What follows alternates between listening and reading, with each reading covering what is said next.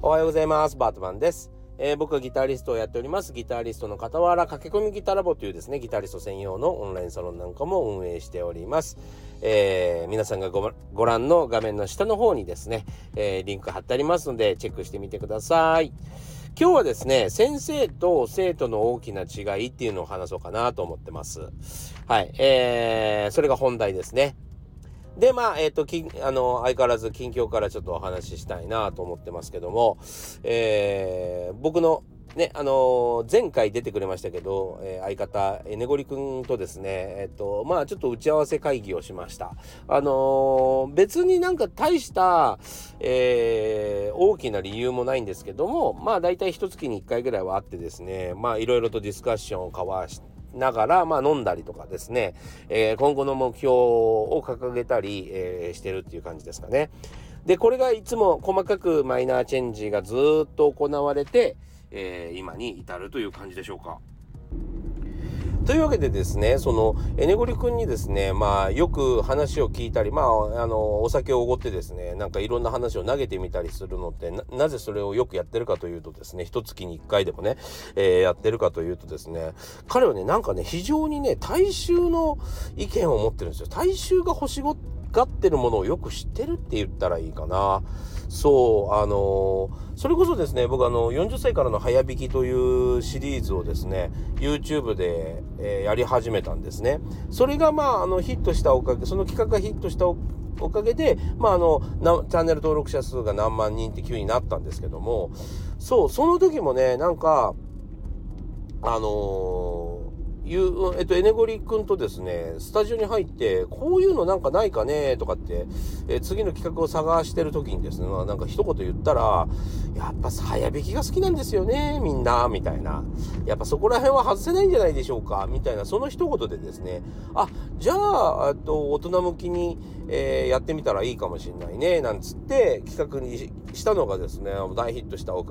大ヒットしたんですね。もう本当におかげさまで。まあそんなこともあってですね、非常にあの頼りにしてるんですよ。で、今回もですね、あの、今、ちょっと力入れたいなと思ってる企画の話をしたらですね、速攻、あの、いい、あの、なんつうのかな、あれ、ああいうのもみんなやりますよね、みたいな。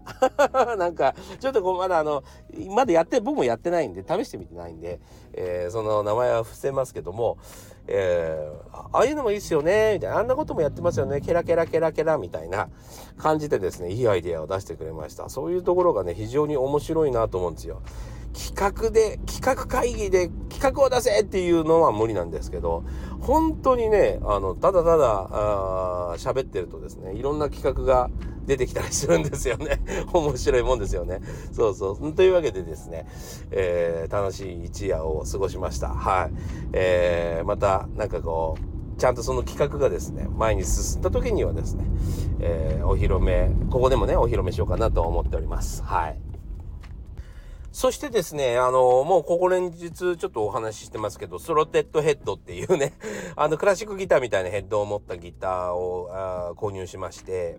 えー、それがテイラー製なんですね。テイラーっていうところのメーカーなんですけども、今、全米シェア、えー、ナンバーワンですかね。はい、えー、そこのメーカーの、えー、日本、なんつったらいいんだろう、日本代理店ではないんですけども、えー、まあ、アーティストとですね、まあ、テイラーを結びつける人たちがいまして、僕もテイラーさん使ってるんですけど、そのテイラーは、あのー、特殊モデルなんですね。そう、あの、ミュージシャンが、プロのミュージシャンが使ってくれるなら、つってちょっとね、あのいい木を使ってくれてるんですよ。まあそんな風にですね、それでアーティストとテイラーを、えー、結びつけるサービスをされてる方のところに持っていきました。買ったやつを。ごめんなさいっつって、あの、中古で買っちゃったんだけど、つって、そう、持ってったんですけども、あのー、まあ、その時にね、えー、久しぶりにですね、まあ、いろいろテイラーの話から始まり、えー、いろいろとお話が、まあ、あの、続きまして、あの、すごいこと聞いちゃいました。あの、今年のね、えー、最初にですね、釣りフェア行ったんですよ、釣りフェア。フィッシングショーっていうんだっけな。そう。えー、釣り具がもう、わーっと集まってきてですね、全、あの、ちっちゃなメーカーから大きなメーカーまでですね、集まって、まあ、それこそバス釣りからもうヘラブナ釣りまで、えー、とかも、海釣りもね、全部、えー、やってるようなとこだったんですけど、なんせ僕がショックだったのは、もうめちゃくちゃ豪華だったってこと。もう、え、釣りってさ、魚釣るだけだから誰も儲かんないじゃん。あ、いや、海釣りはまたちょっと違うよね。まあ、刺身できたりするかもしんないけど、だって、ブラックバスとかもそんなに食べる人もいないのに、でも、こんなに人気が出てですね、すごい高いんですよ、釣り竿とかも。1本ね、えー、10万とかするやつもいっぱいあるわけですよ。ゴロゴロしてるわけですよ。それでリールも10万ぐらいかかっちゃったりすればもうね、なかなかもう楽器並みのですね、値段なわけですよ。そう。まあそういうものがね、ここまで盛り上がるのかと。ちょっと言い方が失礼かもしれませんけど、そう、なんかあの、それこそ、なんだろうな、音楽の世界ってプロとかがあるじゃないですか。ね、えー、ギターの先生をやるとかもあるじゃないですか。そう、あの、いろいろその、なんつったらいいのかな、まあ、拡張性というか副業にもなればメインの仕事にもなるような世界のやつがですね、えー、今やめちゃくちゃ下火で、えー、まあまあ釣りもねプロの人いますけど魚を釣る自体はそれだけは、えっ、ー、と、別に仕事にはならないんですよね。魚が釣れたっていう現実しかない。それをまあ撮影したりすることによって、えー、プロにな、まあそんなことはどうでもいいか。まあそうそう、ちょっとプロとかがまあ非常に難しい釣りの世界の方がですね、うん、圧倒的ファンが多いんですよ。そう、羨ましかったんですよね。だから、今年のね、楽器フェアっていうのが、あの、毎年会ってまして、楽器フェアがですね、まあ毎年10月か11月ぐらいだっけな、えー、パシフィコ横浜とかで行われてるんで、今年こそはですね、もうめちゃくちゃ盛り上がればいいなと思ってるんですよ。ね。そう思ってたんですけども、なんと、その楽器フェア、楽器フェア運営委員会みたいなのがありまして、解散したんですって。もう、がっかりですよ。楽器フェアはね、行われないってことですね。えっと、大阪の方で5月かな？えー、4月か5月にサウンドメッセっていうのは行われるんですけども、いやー、ちょっとショックですね。うん。なんか楽器フェアっていうか、まあ音楽の、とか楽器の一大イベントぐらいは残っててほしかったなと思ったんですけどもコロナ中にその、えー、楽器フェア委員会がですねあのー、なんだけどオンラインでやったんですよねオンラインでやったんですけどそのオンラインがもうすごく不評で、えー、もうアクセスがすごくあのありすぎてですね、え、サーバーダウンしたりとかでもうそれでね心が折れたっぽいんですよねはい。そうそれでもうすごい迷惑かけちゃったことですごくあのー、うん。もう心が折れたんでしょう。そう。でもう解散してしまいましたということでですね聞きました今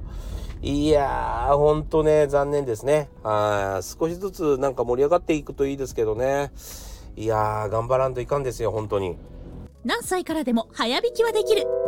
早弾きを諦めた大人ギタリストに夢を達成させた革命的な方法を詰め込んだ一冊がヤマハから発売。プロギタリストであり3.5万人 YouTuber 末松和人の1日10分40歳からの早歩き総合革命。購入は Amazon 全国の書店にて。さあ今日の本題はですね先生と生徒の大きな違いというところをお話ししたいなと思います。であの、先にですね、ちょっとお知らせをさせてください。えー、3月31日、書籍、僕のですね、1日10分40歳からの早弾き奏法革命をご購入いただいた、えー、皆さんとですね、ズーム飲み会をしたいなと思っております。はい。えー、そちらに参加していただける方はですね、本の、えー、QR コードの、えー、リンクからですね、飛んで、えー、僕のスイープについてという、え、動画を見てください。そこの概要欄にですね、え、参加方法、え、要は Zoom の赤、あの、リンクが載ってますので、そちらを、えー、予定しといていただけたらいいかなと思います。えー、それとですね、4月22日、えー、福岡県は、えー、大堀公園っていうところがありまして、その目の前にですね、え、カフェでカフェドゥオペラっていうところがありまして、えー、そこでですね、えー、出版イベントやりたいと思います。即売会、サイン会、セミナー、えー、ライブっていう感じでですね、やりたいと思っております。よろしくお願いします。さあ、今日の本題なんですけども、先生と、え素人の違いというところでですね、お話をしたいと思います。これはですね、僕のあの、サロンの中でよく行われていることなんですね。まあ、今や、え特に突っ込むこともなく、まあ、そっとしてる部分だったりもするんですけど実はあんまり、えー、いい効果がなかったりするんだよねというところをですねお話ししたいなと思います。でえー、基本的にはですね、ギターをこう教えたりするじゃないですか。で、皆さんですね、意外とま答えを知りたがるんですね。そう、どうやったら弾けるのかというところを知りたいんですね。でも、基本的には、その、こう、普遍的なと言ったらいいでしょうかね。えー、絶対今後も一生変わらないような知識というものに対しては、確かに教えた方がいいものがあるんです。例えば、まあ、50音的なものですね。あとはククみたいな。えー、そういうのってもう今後も変わらないじゃないですか。クク、ククが変わるとえらいこっちゃになりますよね。はい。そういうものはですね、知らない人は知るべきだと思います。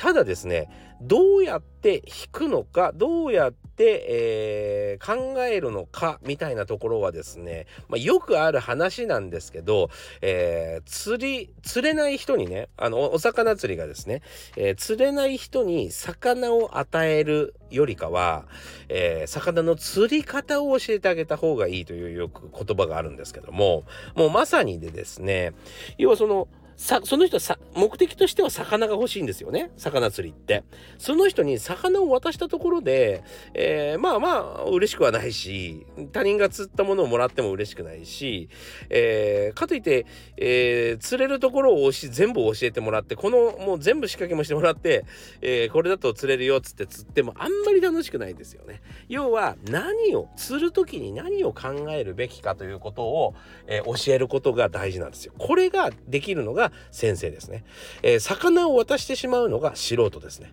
そう。この差はすごく大きいんだよっていうことは知っといた方がいいかなと思うんですけども、あの、ほとんどの人が、えー、答えを求める。あのね、要は魚を欲しがるんですよ、みんな。魚を欲しがってしまっているなと気づいた時は自分で気づけるんだったら魚を欲しがることはやめた方がいいです。何の意味もありませんね、それは。そう。あの今もう今話したことで多分皆さんわかると思うんですけども魚をもらったところで何のあの良さもないわけですよ。そう、えー、楽しみも何もかも奪われたような状態ですね。釣る楽しみもなければ釣り竿を持ってきた意味あの苦労も意味がないし、えー、自分で仕掛けたこともね仕掛けを作ったことも何の何もかもですね、えー、も全て無駄ということですね。そう。そういう風になってしまうと残念じゃないですか、とっても。そう。なので、えー、大事なのはですね、えー、先生は答えを教えるんじゃなくて、答えの導き方を教えることがすごく大事なんですね。だから、答えを教えちゃってる先生もいますよね。それもまたちょっと違うんですよ。そう。えー、答えを導けるように、え促すのがとっても大事なんですね。そう。でも、うん、一般的にはまあ YouTube とかもそうなんですけど、えー、答えを渡した方が、あの、流行ります。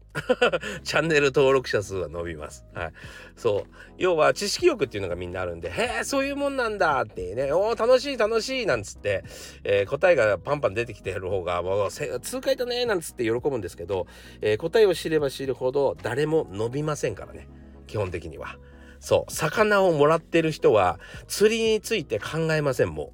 う。二度と。なんでかって魚が供給されてるからいらないんですよ。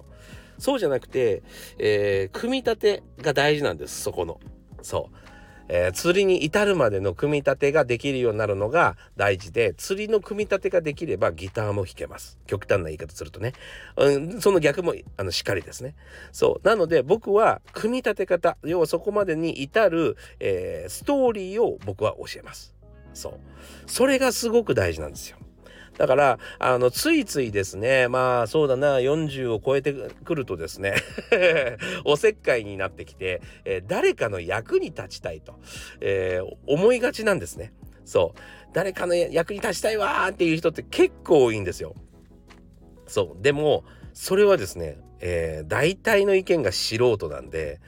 えー、それって相手の楽しみを潰してることになってることのが多いんですね。これ残念なんだけどね。だから習う人はですね、まあ、あの何？ちょっとおせっかいなおじさんがいたら、まあそれはおせっかいなおじさんだなと思ってニコニコしといて、えー、できればですね、えっ、と本格的に習いたい人は、えできればあのプロの方に聞いた方がいいですね。うん、プロっていうかそのあの先生の方先生をやってる方にね、えー、その手順をちゃんと学んだ方がいいかなと思います。はいあのー、なんかこうねちょっとかわいそうですけど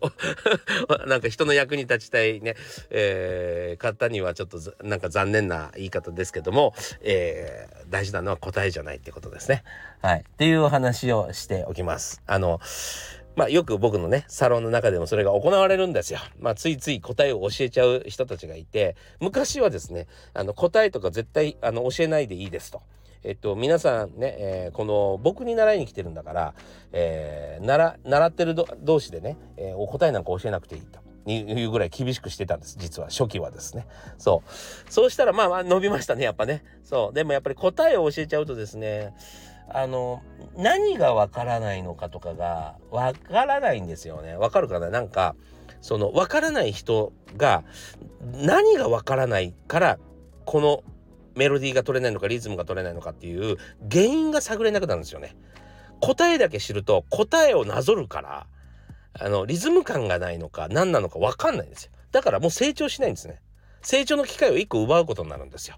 そう。それはですね、なんか、うん、ちょっと考えておいた方がいいよねっていうところはあるんですよね。そう。まあ難しい問題ですけどね。だからまあ、あの、先生というのはありがたいものです。はい。もうバンバンバンバン、えー、いろんな質問をするべきだなと僕は思いますけども。はい。というわけでですね、えー、今日もご視聴ありがとうございました。また、えー、次回お会いしたいなと思います。ありがとうございました。今日も良い一日を。